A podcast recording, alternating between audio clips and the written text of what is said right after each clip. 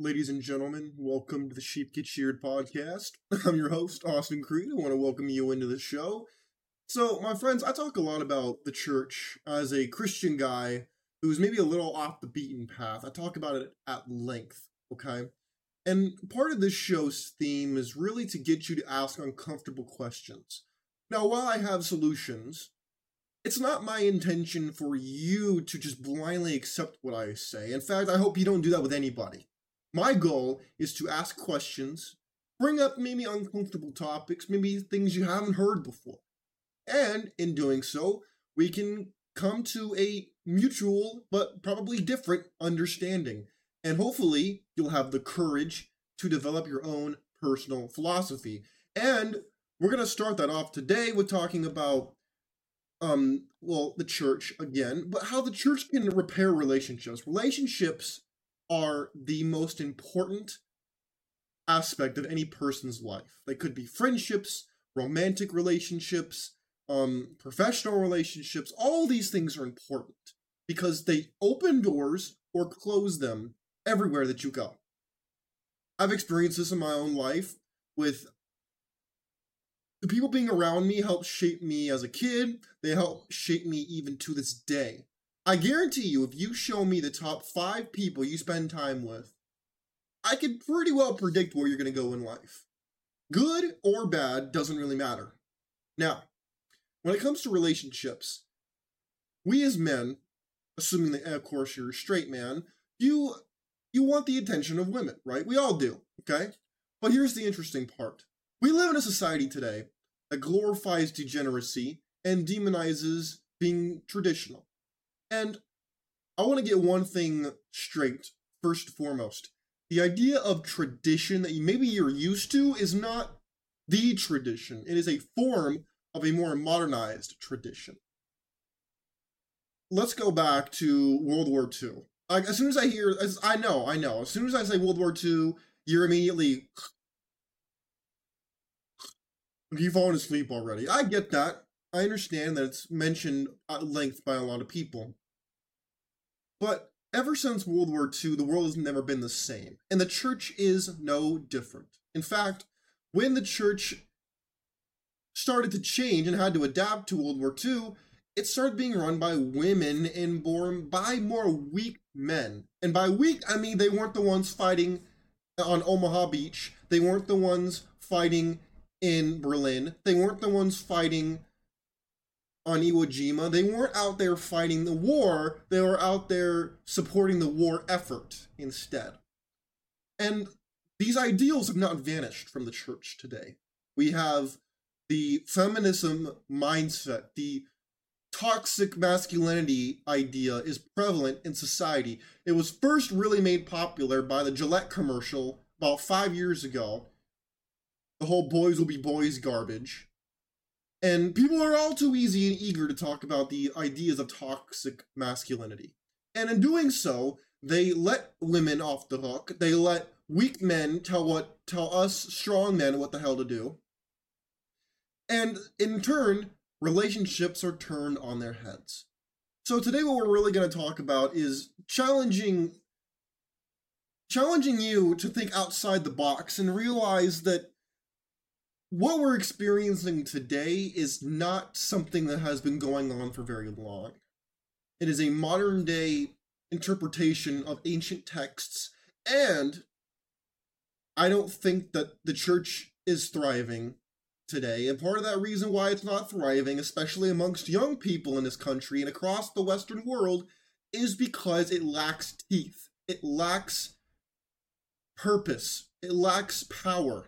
In other words, it's giving you know what? Hold on. Before i talk about this let's really get into what i'm talking about. So first clip we're going to show today i've showed this man on the show before. I don't know what he's going to say in this particular um video. I don't watch the videos beforehand. I just make sure they're appropriate. Um but you know what? This is the kind of attitude we're seeing in the modern day church today for the most part and we're going to really explore whether or not you think that this type of behavior is good or bad. Let's play it. Psalms 37 4. Delight yourself in the Lord, and he will give you the desires of your heart. Can I passage remix that? Because y'all, I, all my life I've been quoting this wrong. Said, God's gonna give me the desires of my heart. He gonna give me the desires of my heart. That's why I made the list. So he can know exactly, like Santa Claus, exactly what I want. He said, You missed it. When you put everything you are in the Lord, when I put my, my, my, my relationships in the Lord, when I put my business in the Lord, when I put my feelings in the Lord, when I submit my plans and I put it what?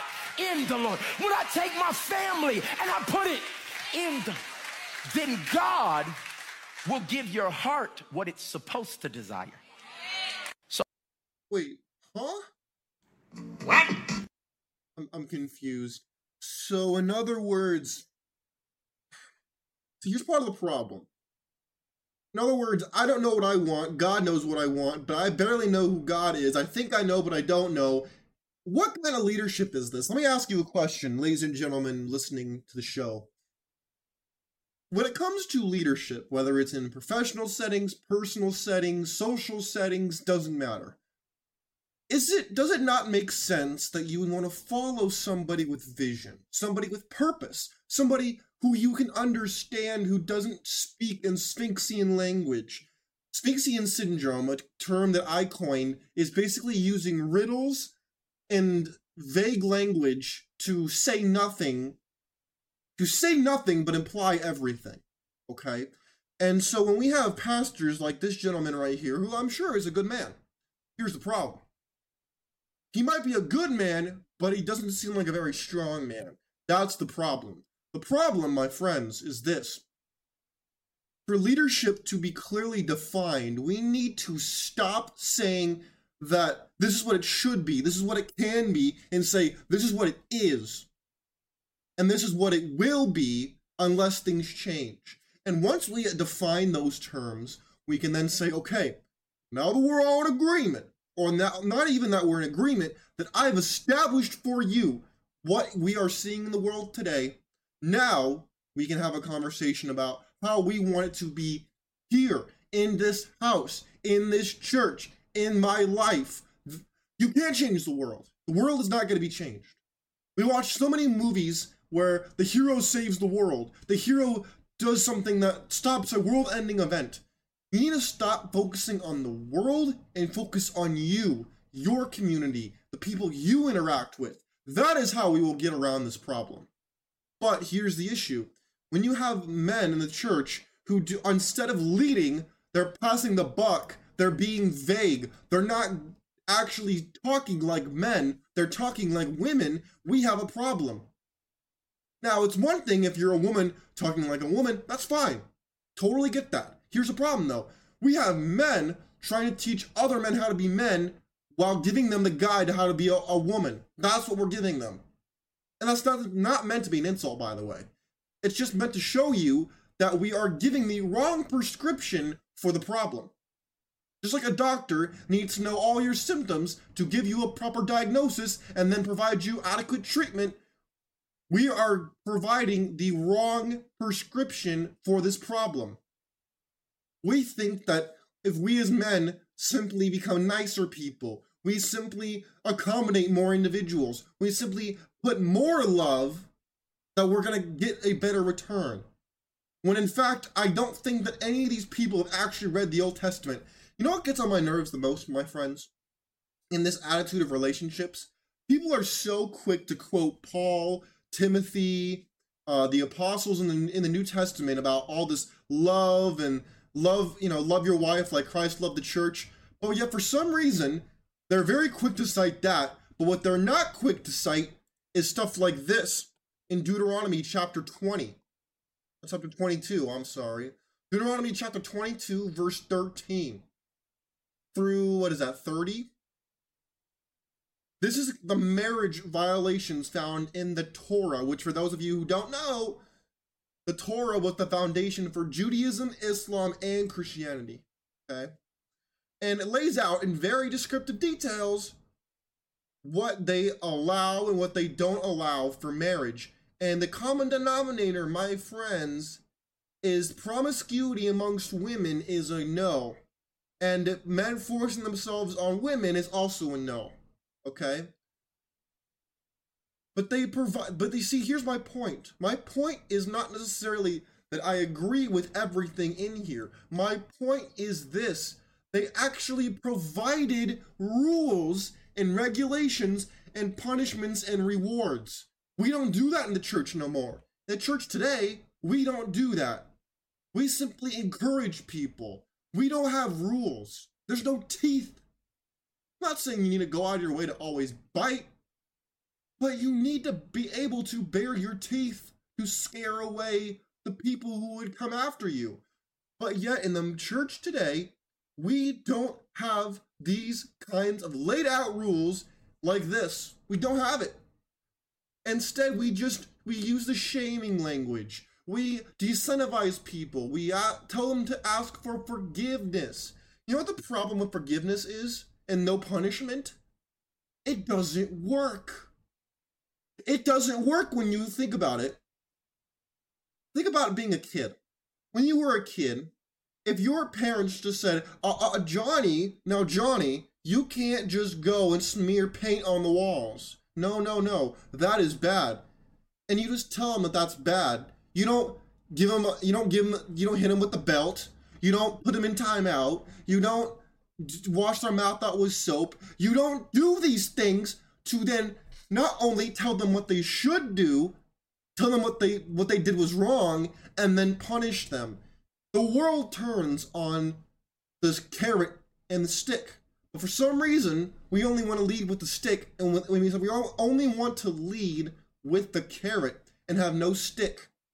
We don't want people to feel bad. We don't want people to feel remorseful. We don't want people to feel bad. Well, guess what?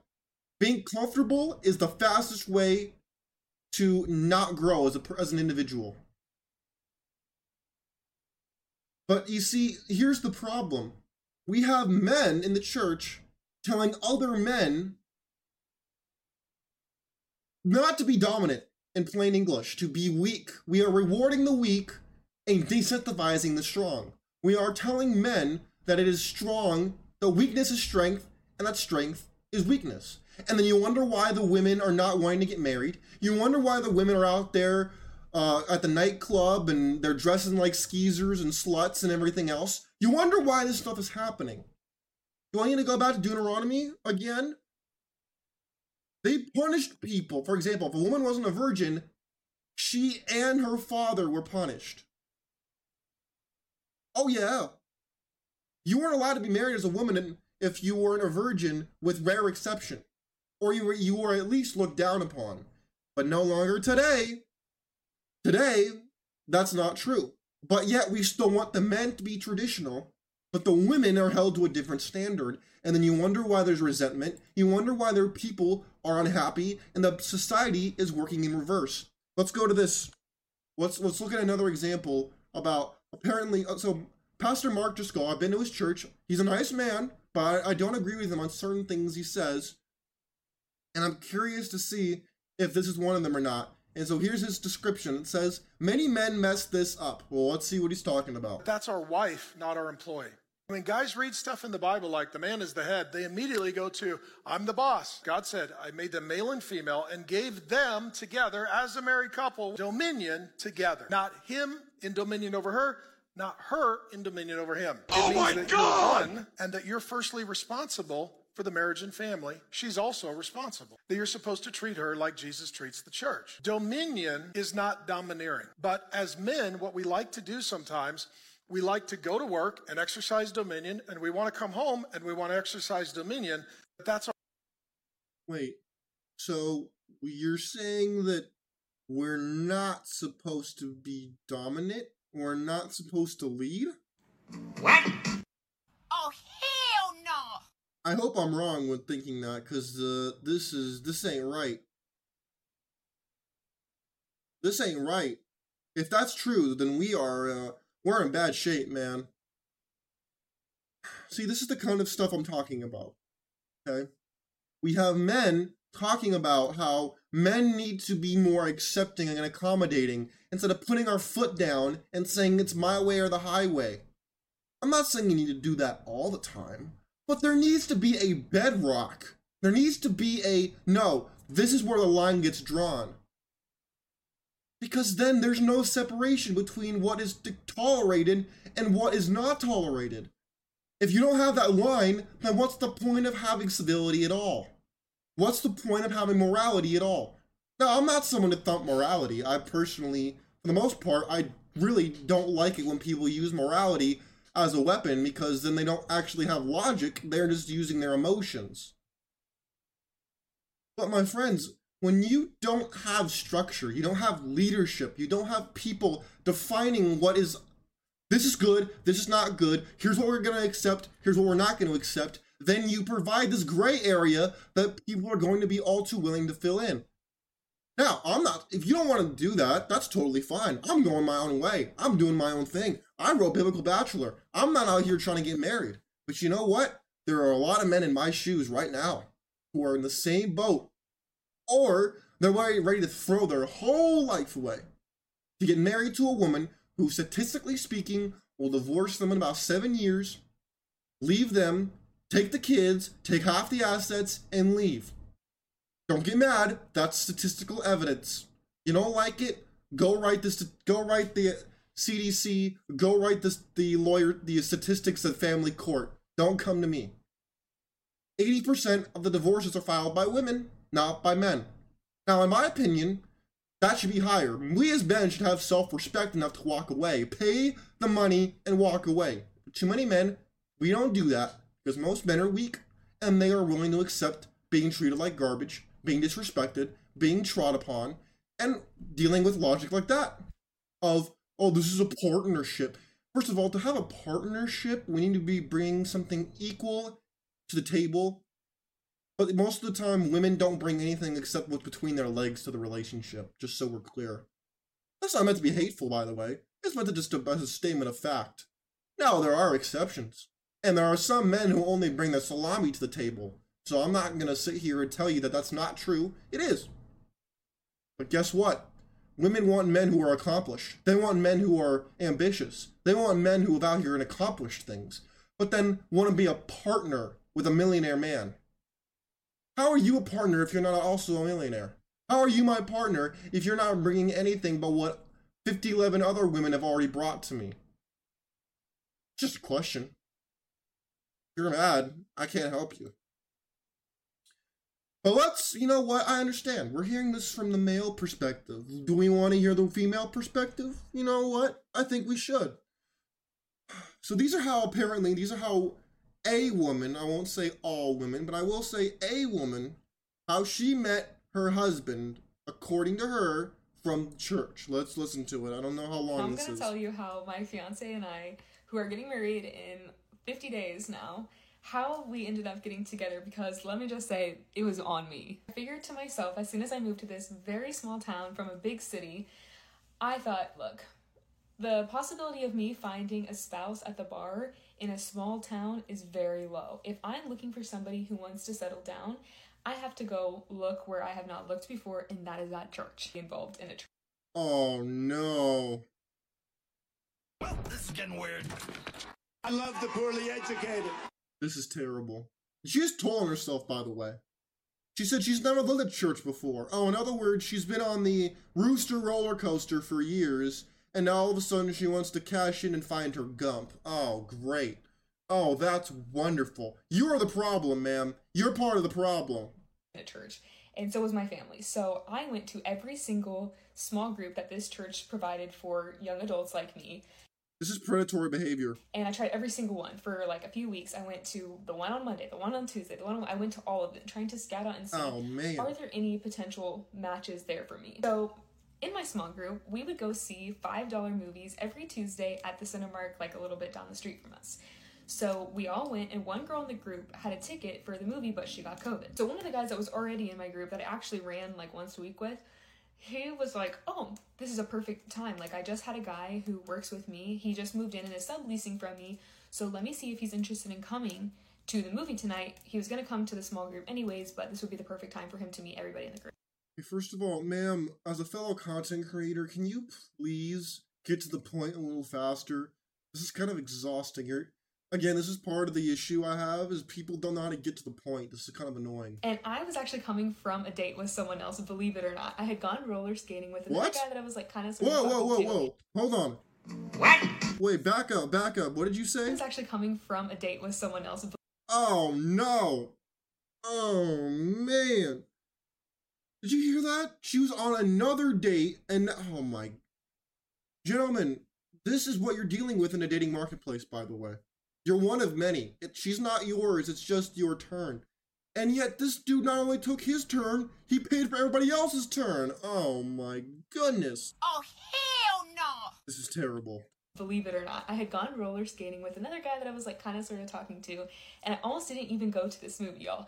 In other words, he got gotten them cheeks. I almost skipped it because I wanted to hang out with the other guy a little longer, but I thankfully was like, okay, like I'm just gonna go to this movie. I already bought the ticket. Already another girl got COVID, and now there's this new guy that's coming. Like I don't want him to have a bad taste in his mouth about our life group. And thank goodness I did because as soon as I walked in and saw this guy, I was like, this is my man. It wasn't like a love at first sight kind of thing, but it was like very close. Like as soon as I saw him, I was like, I've dated around in this city. I've gone to several different small groups. I've gone like I've gone and seen what I needed to see. And- Oh my god!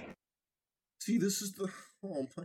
I love how shamelessly we're saying that we've been in these streets and we're out here dating in desperation. Oh no. Can you kindly explain to me what it was about him that jumped out? Was it that he looked really good? He looked like he made money? What was it? Oh, we're not going to talk about that? and I am good with this guy. This guy is smart, he's handsome, he knows what he's doing, he's like very sure of himself, and he has a good head on his shoulders, and we also have the same values in life. Gentlemen, this is what you bust your behind to get. Oh, she's not ugly, by the way. She's not ugly. Here's the problem. What is he, like guy number 35? I mean, what's going on here? You're not the only one, but yet you're gonna pay for your turn and everybody else's turn by marrying somebody? Okay, I'm gonna pause this for a second. Let's go back to Deuteronomy for a second. Okay.